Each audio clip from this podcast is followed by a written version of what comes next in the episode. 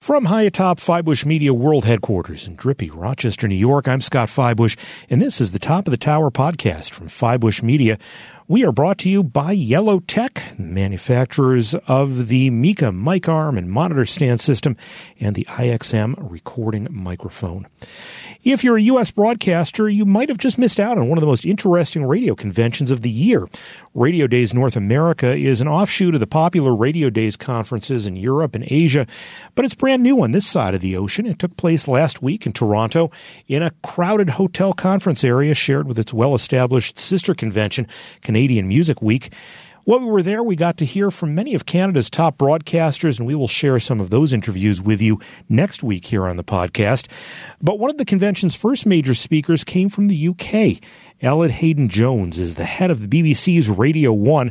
It's been on the air since the late 1960s with a mandate to keep changing to reach younger audiences. He had a session completely enraptured with his talk about how Radio 1 uses contests, promotions, and an always growing cast of presenters to maintain interest from listeners. After his session, we talked about what North American broadcasters can learn from Radio 1 about connecting with young audiences. I mean, I'd never be so presumptuous as to guess what people should do uh, over in North America. Um, my perception from the UK is that radio is more of a utility in America. Uh, we hear from labels that they're more focused on streaming and live events than they are the radio, and that's not the case in the UK. So, if there was anything all I had to do was talk about um, how the BBC and Radio 1 focus on young people. If there's any takeaways, brilliant, but I wouldn't assume to tell people how to do their jobs. And the things that you do are pretty remarkable. You were talking about talent development and the way that you bring in new presenters and give them that opportunity to be on this major national voice. That's pretty remarkable.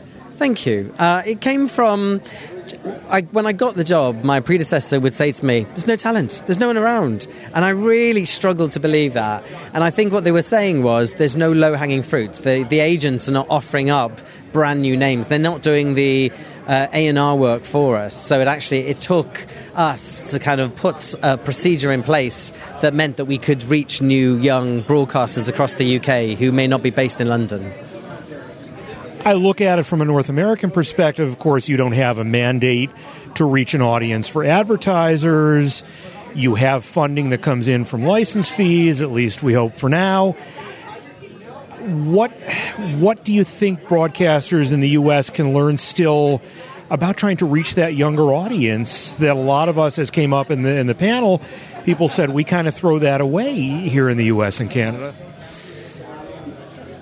It's a difficult one, admittedly. Um, the license fee allows us to experiment a bit more, to try and work out what the audience would like when they don't realize at this point what it is they want. And actually, we can try several things. And there's quite a good ecosystem in the UK where commercial radio don't need to experiment as much. They allow the BBC to take these experiments and then they will adopt some of the more successful strategies that we've taken on. And that's totally fine. That's the ecosystem in the UK. It's a difficult one for North America, but there's nothing wrong with having more personality in our presenters on radio so that it's not just a utility of what do I need to know, what sport, what news, but also more about the personalities. You've got the some of the most legendary, biggest names in radio. So the names are there. They're just not aimed at young people in the same way that we focus on young people in the UK. I imagine that's because they haven't got the big money like a 25 to 44 age group does.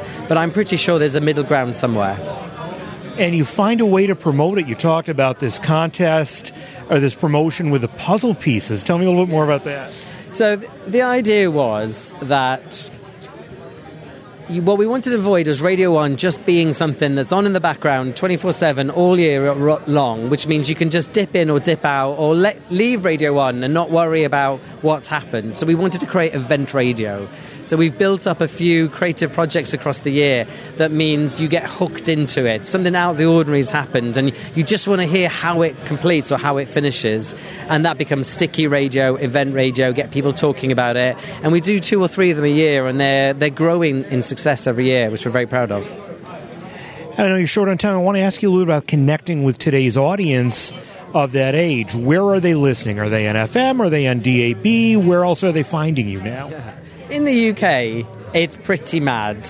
only up to the pandemic um, was, uh, let me sort that around. Up until the pandemic, about three quarters of the young audiences that listen to Radio 1 actually listened on FM. And that's because the age of the cars for younger audiences are the older ones. They haven't got the, the, the money to buy the, the high tech dashboards. Um, since the pandemic, there's been a shift, and we're just under half on FM. But half FM, half digital, that's quite. It, it, it, it's counterintuitive because most people think that young people jump on tech early, but money is a factor. So actually, um, we uh, like I hear that Norway turned FM off a couple of years ago, and their youth numbers for radio plummeted when they did it. So I think it's about preparing for the future, being future focused, and make sure that the technologies are in place, but not jumping too soon because that's where the audiences are. So does that mean still reaching them linearly on DAB and streaming, or is it going beyond that now to completely nonlinear platforms? For me, it's everything. So it's about saying FM, DAB, and online are there. You've got to know where live is really important. But live is only going to do so much. If I'm having a dinner party at home and I turn on my station on a Monday night or a Sunday night, it's going to be Indian rock. Not great for the dinner kind of playlist. So I could go to Spotify and Apple Music or the BBC, we now under Radio 1 will offer uh, relax programs and chill out programs and different mixes so that we can supply live, but also the brand can do on demand programming as well as on demand speech through podcasts. And actually, it's about meeting moods and at different occasions with the, our brands. It's a remarkable thing. I am deeply envious looking at it from this side of the pond. Thank you very much. My conversation with Aled Haydn Jones, the head of BBC's Radio 1 at Radio Days North America in Canada last week. There was also lots of hard data at that Radio Days North America conference, and when you're looking for research, one of the names that should come to mind is Coleman Insights. Warren Kurtzman is Coleman's president. He's been a longtime friend of the column and of the website. I got a chance to talk to him after one of his presentations, and he was talking about how to make things work these days with PPM ratings, how to brand your station these days in a way to stand out. And I asked him what U.S. broadcasters might have been missing if they didn't come up to Toronto for this convention. Oh, I think this is a fabulous uh, conference. In fact, uh, we're going to have a edition of our Tuesdays with Coleman blog next week talking about why Americans uh, should come up here for Radio Days North America. Um, there's an energy and an enthusiasm here that is more focused on like how do we move forward as opposed to um, you know woe is me and you know all the things that we can easily say that's negative about the medium so uh, um, i would absolutely recommend that people come up to this conference next year i'll be here that's for sure I will be back as well. It's been interesting just seeing, you know, how the other sides of things do this. I just was over at the other panel on Radioplayer and the idea that the rest of the world can get together and say, here's going to be this one place that people can go and get all the radio stations on whatever device they're on. You just had your panel in here on branding.